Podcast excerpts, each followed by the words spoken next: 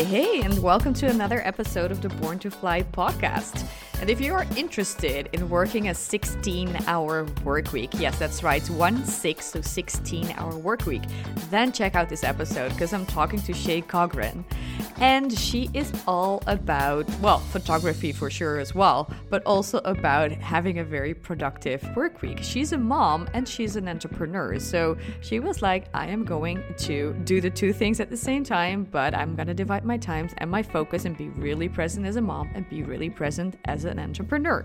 So today, Shay is my guest. Shay is a commercial photographer and product stylist. She has worked with Sugarfina, Pure Fiji, Truffle Bags, Simplified Planner, and she provides images to powerful female entrepreneurs like Marie Forleo, Jenna Kutcher, and thousands of others. They love her Social Squares membership, where she puts her years of work as a commercial stylist and photographer into a highly curated stock image membership that supplies elevated stock images for female owned online brands. Her vision is to enable more women to find greater success sharing their ideas and businesses with the world. And she manages to do this in just a 16 hour work week. She has been married for 16 years to her fellow entrepreneur husband, Graham Cochrane, who I also interviewed, and they call sunny Tampa, Florida home along with their two daughters. So enjoy this episode.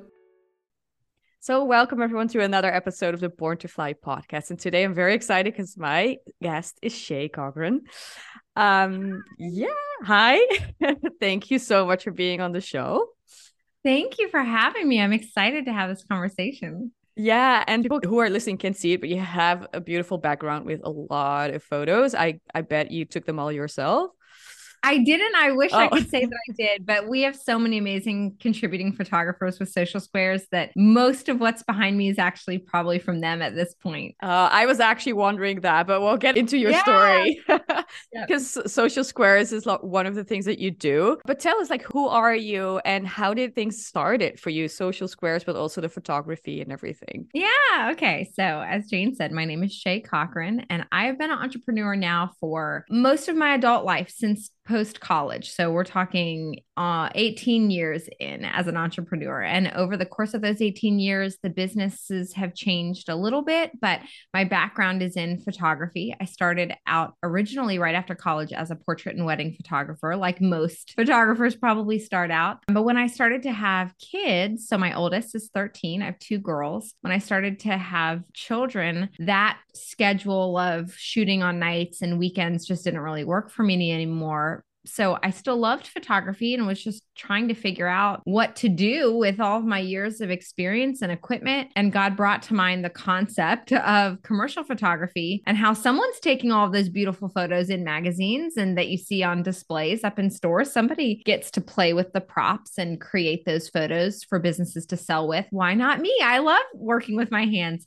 So I kind of jumped headlong into styling after about, I don't know, six six to eight years as a wedding and portrait photographer, I kind of made an overnight decision that I wanted to move into commercial product styling and photography. So I started, I just kind of raised my hand at that point in time. I knew a lot of female business owners and I just raised my hand, you know, on the internet to say, I'll create images specifically for female small business owners. And there weren't a lot of people that were doing that because usually, if you had a shop and let's say you needed photos of the mugs that you were creating taken, you'd probably hire the closest like portrait and wedding photographer that you knew. So there wasn't anybody really raising their hand to take photos for that group of people, female small business owners. Uh, so I think just being, just to kind of taking that step and saying, like, I'll do that for that spe- specific audience really caused that to take off pretty quickly. So I was at one point in time for a few years taking commercial clients, brands as big as like Sugarfina Candy, and I was getting the chance to fly out to LA and shoot their holiday catalog and things like that. But then I had my second daughter, and more and more it was like, I just don't want to be flying out to LA at the drop of a hat. I don't want to be in a 10 hour photo shoot. I want to be able to be here when my kids get home from school. Um, so that it was just no longer served my season of life mm-hmm. then. So through the recommendation actually of one of my small business clients, the idea for the SC stock shop came up, which was my original stock photography business. And again, the idea wasn't even mine. It came from a client who said, you know, I have have peaches in my brand. If you could, I don't need product photos, but I really do need like themed images, stock photos that aren't cheesy and overly corporatey or masculine, like what's available on iStock and Getty Images. Mm-hmm. If you could just shoot images like that, I would love that and use it on my site. And a bunch of other people probably would too. And that was kind of the light bulb moment for me of, oh, I could shoot almost whatever I want. Uh, anything is usable for someone if it's really done beautifully. So I started to create stock photos specifically for female business owners who have a female audience that they're selling to. I did that for years as one off, selling one off individual images through the SC Stock Shop, which was the first of its kind to do that. And then eventually that turned into Social Squares membership, which is what you're talking about, which kind of is the iteration of the business now, where it is a subscription model that sells stock images and video, gorgeous, gorgeous, gorgeous images and video. Again, still for small business owners, but they just pay for subscription access to our over 6,000 image catalog. Mm-hmm. Um, and so my vision all along, and really as it's gotten, as the businesses have gotten broader in terms of the audience size, my vision all along is just to see more women find greater success sharing their ideas and businesses with the world. And my part in that is just providing the images that they need to really help get their messaging out there, show up consistently online, uh, be on Instagram, be on Pinterest, blog, you know, all sell their digital courses, all of the ways and platforms on which women need images. My job is to just kind of be a resource and come support them by providing really beautiful commercial quality imagery, but in an affordable subscription type model. Yeah. And also, that's ca- where we're at today. Yeah. And also, you said, you know, cater to like female businesses, right? Also with a yeah. female audience. So that's also what you can see in the photos that you create uh, yeah. versus like other stock image websites that yeah. are out there. And I remember sure. starting my first business and thinking about like, oh, like what do I put on my website? You know, what kind of photos? And yeah, yeah it seems so straightforward when you see beautiful social feeds or something, but it, people really have to invest in that. Either they do it themselves or, you know, um, well, I mean, it's still an investment, but they can sign up for a membership like this. And yeah, but so I hear your story and it sounds like it was so seamless, but I can't imagine it has not been easy, right? I mean, even at the beginning, you came from college, you dove right into entrepreneurship. Was that a mm-hmm. hard decision? Was that something you felt called to do? You know, I think I've been an entrepreneur since birth. I was okay. puzzling friendship bracelets on the playground out of an Altoids tin. I mean, really, I was I, even as a child finding ways to sell things and make money. And my parents have traditional jobs, so I don't know what it was that just kind of sparked something in me to love the challenge of producing something that other people want that's of value to them that they're willing to pay for because I have been doing that since I was a child. So I did have a real, you know, quote unquote, real job after college. So the wedding and portrait photography was something I did on the side. I didn't jump from day one into full time work. But I mean, actually, arguably to this day, I've never worked full time. So I don't think that full time is the qualifier of a successful business. But I was originally doing both, like most people are doing. And then just over time transitioned to where I could actually run my various businesses part time, but make a full time salary. Yeah, I get it. So we're going to talk about that because uh, personally, I'm very interested in hearing more about your 16 hour work week. So you started off with a wedding a portrait photography, and then you kind of like, because of a client, you actually listened to somebody telling you, hey, I actually would like some images that I can use for my socials or my website. So I also talked to your husband like two years ago, yeah. something. He's on this podcast as well. And I know yeah. you two have been through a really rough time at some point, And so you were still doing your business as well while he was setting up his, uh, rec- uh, what was it, the recording? Yeah, revolution? recording revolution. Yeah. How was that for you? Because a lot of entrepreneurs who are in business, you really have to surrender in a way that your financials are going to be provided for by the mm-hmm. Lord. How was that for you to be in that season with your business? Man, that was a hard season. So, what you're talking about is when we moved from Virginia to Florida to plant a church. I was still doing wedding photography at the time, and I was about eight months pregnant with my my oldest child, so our first baby. So we moved thousands of miles away from our family to go help plant a church with some friends. We buy our first home. My husband had a job. Graham had a job, you know, a traditional job that he was moving to Florida and was going to work while we were church planning. We moved to Florida, new baby, first home, new mortgage, and that business that he works for closes up because this is 2009. So this is like right in the height of the recession here in the States. It was progressive in terms of what was happening economically, but we could not find a job. He could not get any work. The church that we were there to plant couldn't afford to pay him. So we were literally only taking a paycheck of $500 a month. And then I had a new baby and no help of family. You know, I didn't have anybody close by. And I could do wedding photography still at that point in time, but I'm nursing a newborn. I'm in a new state. I don't have any referral customers anymore. So it really was a hard time. I mean, we had family that was sending us money, like younger siblings that were sending us money to just kind of try to help pay the bills. We ended up having to go on food stamps, which is a government assistance program here, just things we never thought we would do. And all the while, or in in that time, was when Graham and I both started to think about, well, what are the skills and abilities that we have? And is there any way that we can generate money from them while we're waiting for a real job, you know, for him to be able to get a real job? And it was out of that season that his business business, which, you know, now has be- become a huge um, online resource for musicians. It was out of that season that that was born. I mean, I think um, a lot of incredible businesses are born through recessions, mm-hmm. which is really cool. Like when, when you're really kind of put to the fire, you're forced to be creative and you, you rise to the challenge. So,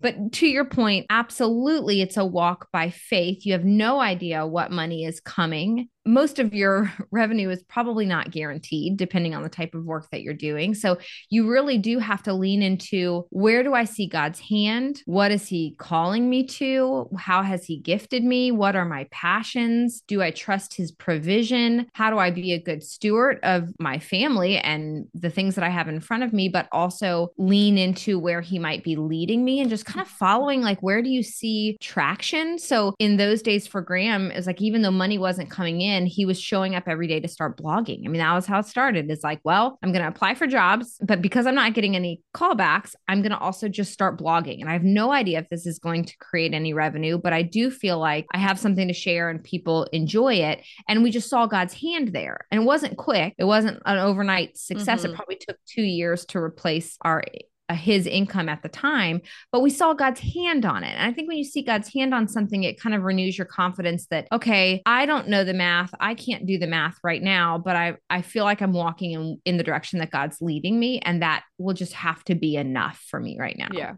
And I feel definitely in periods like that, you are really seeking God. It's more like when things are going better that you, right. you still have to seek God in everything that you do. You know, you have to follow him and like, where is his hand leading you? Yeah. Which is also probably probably why you ended up uh, here right now with what you're doing. And also, uh, very interestingly, working a 16 hour work week. Because we all know that people have this idea that once you start your own business, you work 60 hours a week. It's really mm-hmm. hard to to log off which could still be the case if you work 16 hours.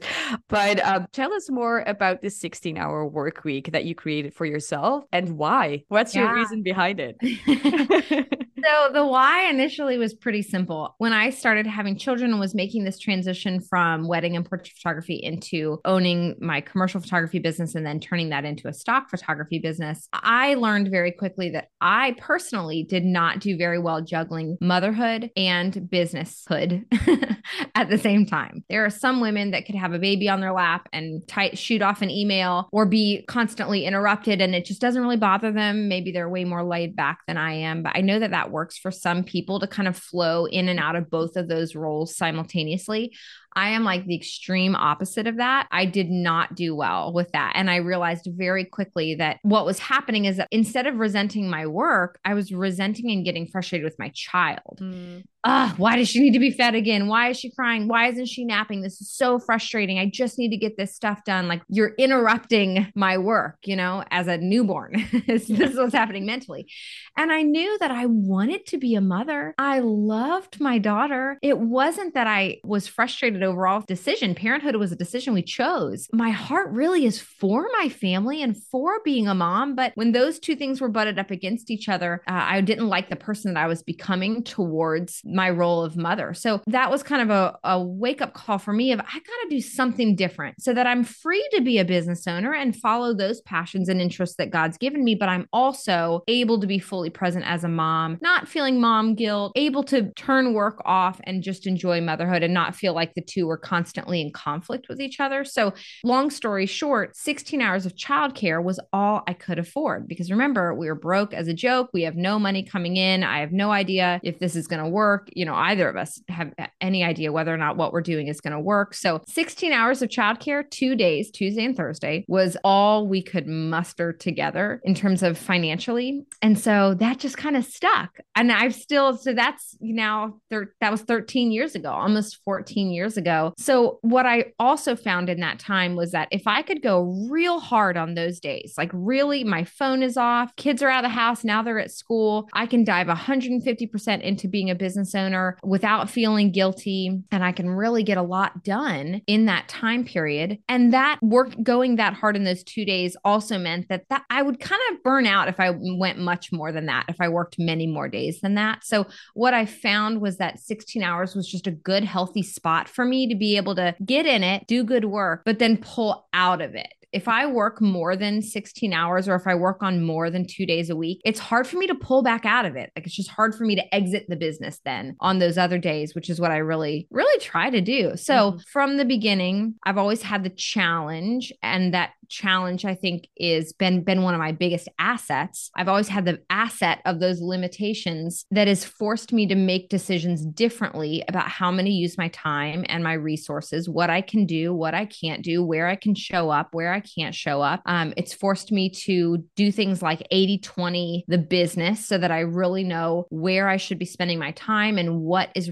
producing the most revenue and then i just have to cut the other 80% that isn't really moving the ball down the court because that's all the time I have. So now, fast forward 13 years later, I have a team. I have multiple team members that are all also part time contractors. But even in the early days, I was 16 hours. And then when I hired my first person, I was 16 hours. And I've just kind of throttled the business to fit that schedule because I found that that really worked well for me as a mom within the family, mentally, emotionally. And then also having those limitations really, I think, helped skyrocket the business from a profitability perspective perspective just because I was forced to make really disciplined decisions. Yeah, because there's limitations. So I, I definitely get it. You only have 16 hours. So what are you going to do with those 16 hours that are going to actually bring yeah, in money? You have to choose very carefully. Yeah. So people are listening they probably think i want that.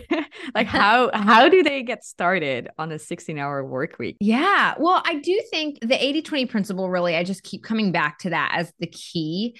If you're not familiar with 80-20 principle it applies to a lot of things outside of business as well but in general it just states that 20% of the input is producing 80% of the result. So as a business owner that means that on average only 20% of what you're doing doing to fill your time is actually driving revenue. And 80% of what you're doing as a business owner is only driving 20% of the revenue, if that makes sense. So 20% is producing 80% of the result. The other 80% of things that you're doing is only producing 20% of your revenue. And that's a principle that's true in business, but it's also true in a lot of other things parenting, probably parenting, marriage, I mean, all kinds of areas. It's interesting to apply to. But if you really take that principle seriously and apply it within your business and do an 80 20 analysis, analysis of the services that you offer and the products that you offer. So, if we just talk about products, most likely for anyone listening, 20% of your products are likely generating 80% of your revenue currently. Also, 20% of how you're spending your time is generating, am I saying that right? 20% is driving 80% of the revenue. So, if you can do an 80 20 analysis of both how you're spending your time and then also your products and services, you're going to be able to dwindle down to, okay, here are the things that are driving revenue. And then you take that, and I don't care how many hours a week you work, either you can dial back your hours and you can still make the same amount of revenue, or becomes quickly multiplied. So if you're going to work still the same 20 hours a week or 30 hours a week or 40 hours a week, but you're only going to focus on that 20% that was driving revenue, then we're talking at that point about 5x, 6x, 7xing your revenue. You've just dialed in on exactly what to do. So it's not so much about how many hours you're working, it's really about identifying what's driving revenue in the use of your time and in your products and services and focusing only on that. So when you know that, you can cut your hours back and make the same amount of money or more. Mm-hmm. But also, if you're like, eh, okay, I love working. I, I love working a 40 hour week, then you could be making probably 10 times what you're making right now if you would just be willing to do the brave, bold thing of saying no to little amounts of money, like the 80%, or, or and then really just dialing into that 20% that's really producing the bulk of the revenue. So, I mean, to help you guys with that, if you're like, okay, that sounds awesome, but like I still need some help walking through that, I actually have an 80 20 guide that I give out um, that will kind of walk you through doing an 80 20 analysis. You guys can get that at socialsquares.com slash CEO. And that'll be a guide that will actually literally walk you through how to do an 80 20 analysis of your business. But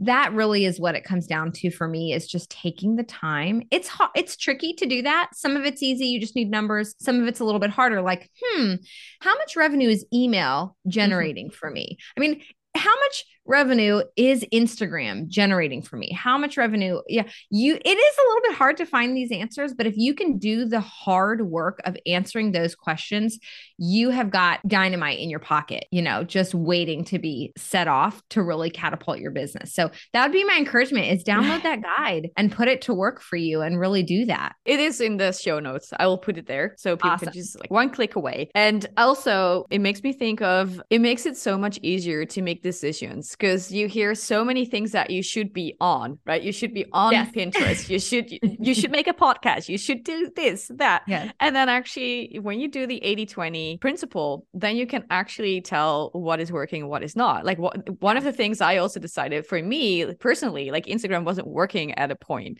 And I said, yeah. okay, I'm not going to invest in it anymore because yeah. A, I want to do it excellent. I wasn't doing that. Maybe yeah. then it would have been, you know, part of the 20. But that's like how you can apply it. It's just, yeah, it might be weird because people might have opinions about you not using Instagram. But right. I think, you know, if you want to build a business that can run in 16 hours a week, then don't You're going to have to say no to something. And it's going to be different for every single person because it's going to be based on your passions, your interest, ease of use, where your audience is, how you're collecting leads. I mean, it, there's no one size fits all answer. Like, this is a waste of time.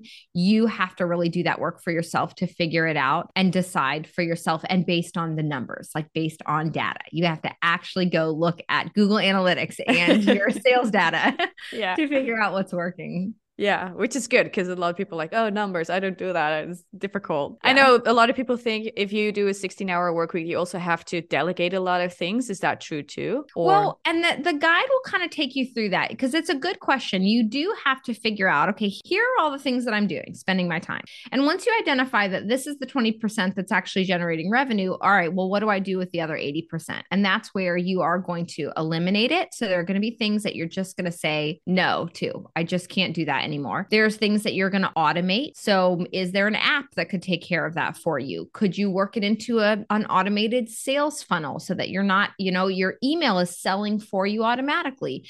Could you use Instagram auto message replies? I mean, like there's all kinds of things you can automate. So, what really needs to be happening, but it can be automated? And then what things need to be eliminated? There are absolutely going to be things like you said that at the end of the day, you're like, you know what? I, I can't do this and also do this. And I don't don't think this is really moving the ball down the field. So I'm just going to go ahead and eliminate it. Automate, eliminate, delegate. Delegate is the third one. So there is, there will certainly be items that you need to delegate to someone else. You can, whether that's a system or a person. And that's where we get into when I hired my first assistant was because there were things like customer service that absolutely needed to happen. I couldn't eliminate customer service. Mm-hmm but it wasn't a great use of my time because I needed to be shooting images. So that yeah. was where delegation comes into play that maybe it's time to hire somebody who could do that. Yeah, because I th- I feel a lot of people you you might have dealt with a lot of opinions of people as well. Might think, well, if I work 16 hours a week, I only check my email twice a week. Like people are waiting mm-hmm. for a reply. How is this being customer friendly? yeah, and that's a real thing. I mean, in the early days, it was only me, and so I had an an autoresponder up that said, "Hi, I'm a team of one." And I'm really focusing on being both a mom and a business owner right now. I'm in the office from Tuesday to Thursday. Here are my office hours. I promise I will respond to you when I am in the office. And that was literally the email that my customers got. and, okay. and, my clients got was like, I'm sorry, it's going to have to wait yeah. until Tuesday or Thursday. And you know what? I ended up just attracting people that valued the same things I valued. They were other business owners that wanted to live the same type of life. So they were kind of like, wow, good for you. Maybe I could do that too. You know, there's no styled stock emergencies. So yeah. I really yeah. think anything that's going on can wait until tomorrow. And that's how I've built the business. Now, of course, now I do have customer service that's in there five days a week because we serve such a larger audience yeah. and I can outsource customer service that way. But in the early days, I just had to be honest like, hey, it's just me and I don't want to work every day. I mean, didn't say it like that, but I can't wait to help you when I'm in the office Tuesday and Thursday between the hours of 8 a.m. and 4 p.m. Yeah, I think I think that's the key, you know, is like communication to people, you know, manage their expectations. If they know yeah. you're only 2 hours a, a, week in in the office then they know what to expect. They can't Another sorry, I didn't mean No, yeah, go go go ahead. Go ahead. um it just makes me think of another helpful way of thinking about is it time to delegate? Can I afford to delegate with especially with things like customer service or that kind of thing where you're like, but this really needs to be done, but I know it's not a good use of my time. We often just jump to I can't afford to hire right now. I can't afford to have help or an assistant. And a helpful shift in that question for me is how can I afford an assistant? Okay, what do I need to do? So if it's going to cost me $1,000 a month to have an assistant who would check my email or respond to customer inquiries, is there something that by hiring this person for $1,000 a month, could I do something with that time that would make me $1,000 a month? And the answer is probably yes there's a number of things that you could do that could now that your time is freed up you could make that thousand dollars a month. So my encouragement is just to think of it that way. Mm-hmm. how can i afford to hire this person? What can that and now that you've done an 80-20 analysis you know exactly what to do more of with your time that now has been freed up and you know the amount of money that you need to make so that you can afford an assistant. So it really uh, unlocks a lot of possibilities i think when you think of it that yeah that's a good one. Thanks for sharing that as well Many guests on the podcast, I ask them, is there a mistake or a failure that you made that taught you so much that you can share with people so they don't have to make that same mistake oh, or failure? yeah. I, how much time do you have? I have so many mistakes that I've made.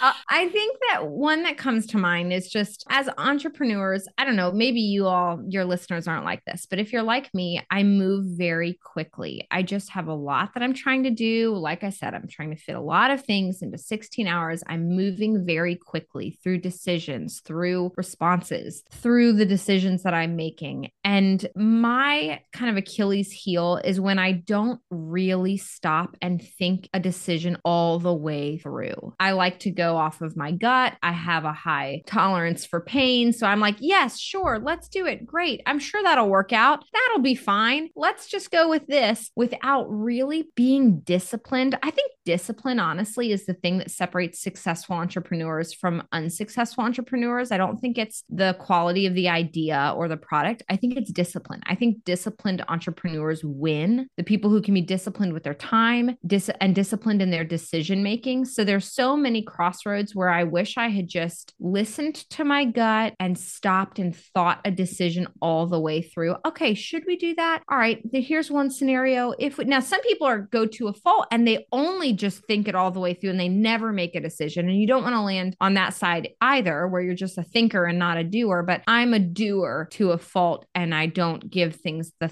thought that they need. And that can waste a lot of time and money. I also will get a gut hunch about something, but I'm just moving so quickly that I'm like, I'm sure it'll be fine. Instead of really teasing out those red flags and getting involved, I'm like, I'm, I'm too busy. I don't have time to deal with that. So, discipline, I think, is just the biggest thing. If you can cultivate discipline in how you're using your time, in what really in the decisions that you're making, you're going to make far fewer mistakes than I've made.